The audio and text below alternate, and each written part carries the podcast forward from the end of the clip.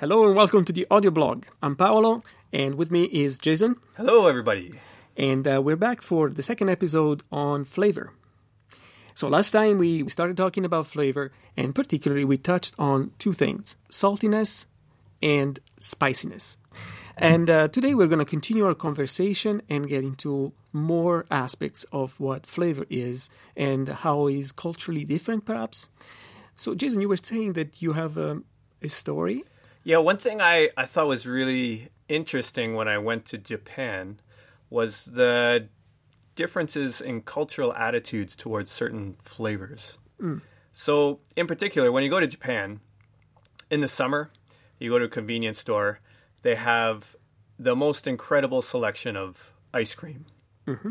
And what makes it incredible isn't actually the ice cream itself. It's kind of low-quality industrial ice cream. But what's amazing is every time you go in there, there is a new kind of ice cream. You know, it could be ice cream bar, it could be ice cream sandwich, it could be this incredible amounts of flavor. And I was going in there every single day, and I would get a different kind of ice cream every single day. It was really exciting. So uh, I would do that, and uh, I'd have my ice cream, and people at work would kind of caught on to this. They're like, that Jason guy, he really likes his ice cream.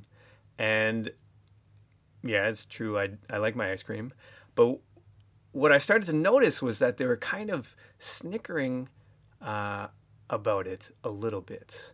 Yes. So why is that? Well, eventually I figured out that um, in Japan, uh, sweet foods, uh, ice cream and these sort of things are um, thought to be liked by children, which is true. But uh in particular in Japan, it's a little bit unmanly to like sweet foods. So there's a guy who always goes down and has his ice cream every single day. They just thought it was as it was hilarious, like a um, emasculating thing to do. Um, so my question for you, Paolo, yeah. is in Italy, do real men eat gelato? Of course they do. Yeah, no, I don't know. I think we, we have no problem in that sector. I guess that's probably why. I think Italian men are pretty strong about their manliness.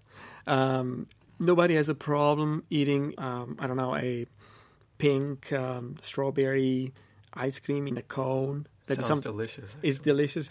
That's not a problem to anyone that I know. Is there any sort of foods that are that are considered Uh, feminine foods? No, I wouldn't say that. Um, I can't imagine.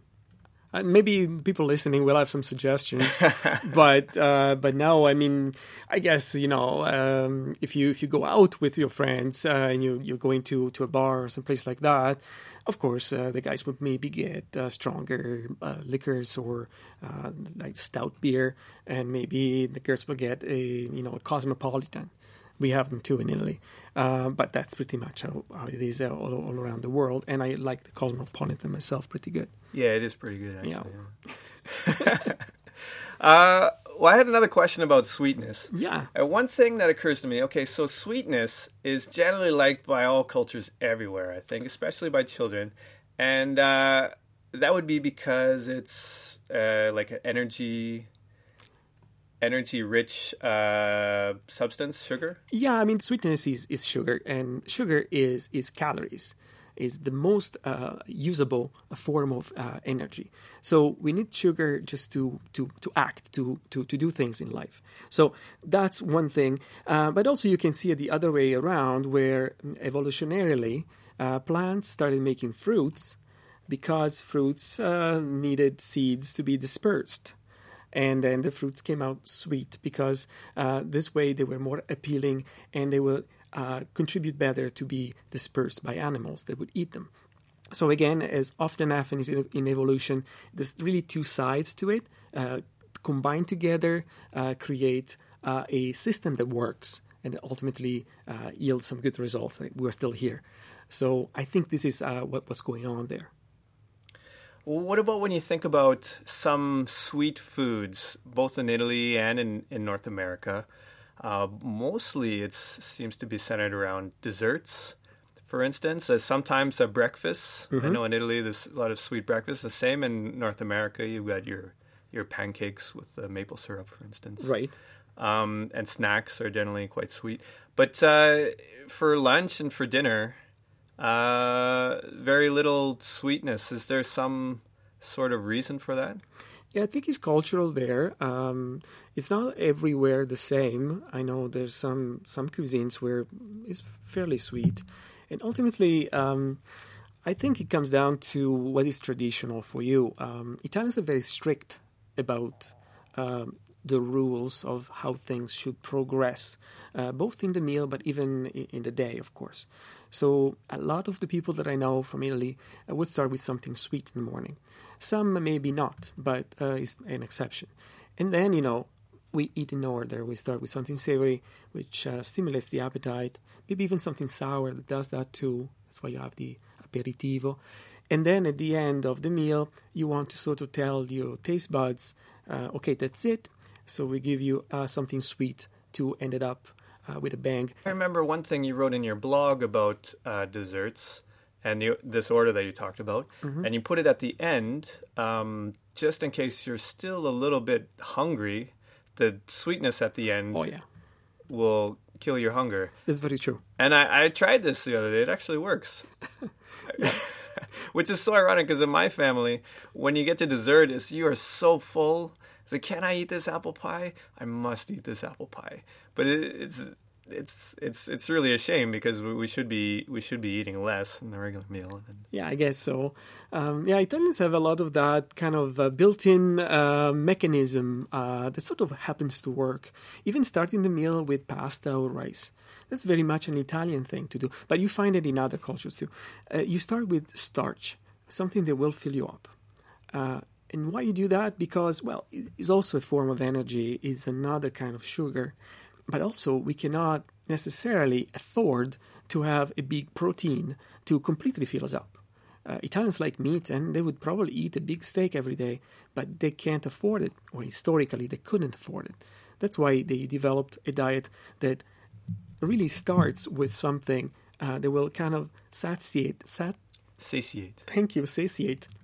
Uh, your appetite to some degree, so you're no longer starving. Now you can slow down and enjoy the next um, course without really having your acids burning you from the inside out. One last thing while we're on the topic of sweetness. I remember you saying once that you didn't find the concept of the ice cream float very appealing. Yeah, no, that's true. This is the most disgusting thing ever to me. You're I know crazy, I'm going to offend all the North You're Americans. Crazy. And maybe the British too, I'm not sure. um, but no, it you cannot do that. It's like, you know, you're you're essentially have you have a, a chemical uh, um, production going on in your glass. You've got some acid that is going to actually curdle some of the fat in the vanilla ice cream. I, for the Italians listening, an ice cream float, let me describe it from what, how I see it. It's, it's some kind of pop or juice. It could be orange juice. I've never heard of orange juice. Okay, maybe I think it's it has more to like be carbonated. Carbonated. Coca-Cola, Pepsi, yeah. Fair enough. Coca-Cola, root beer. Pepsi, root beer, all things that have some acidity. They happen to happen. Mm-hmm. And then you pop in uh, a, usually a, a fair big amount of vanilla ice cream. And this whole thing, the bubbles, the ice cream melts, you get this sort of cream soda. Yeah, it's a crazy reaction that goes on. Yeah, and you you, you will continue in your stomach. And to me, it's, it's just ridiculous. You're making cheese, pretty much. Well, I I think you just lacked the... the cool uncle, Paolo, because one of the best memories I have from being ten years old is my cool uncle making me an ice cream float for the first time. And it was it was absolutely I yeah, I remember it. It's it's it's fantastic. The ice I'll, I'll make you once. I guess I should someday. probably try it uh, before I... It's just something that, you know, in the visual, uh, the visuals also uh, are really not appealing to me. And that's one of the biggest deterrents. Um, if it doesn't look appealing, um, you, you just don't get hungry for it. Uh, so... or thirsty. I don't even know how to call it. It's like a volcano in a glass. It's not appealing. Yeah, uh, yeah, exactly. It's not appealing. Okay, so I think uh, we our time is up for this uh, second episode. Um, we've essentially talked about sweet stuff. Sweet stuff. It's a good topic. It is. So thanks for listening. We'll continue next time. Bye-bye.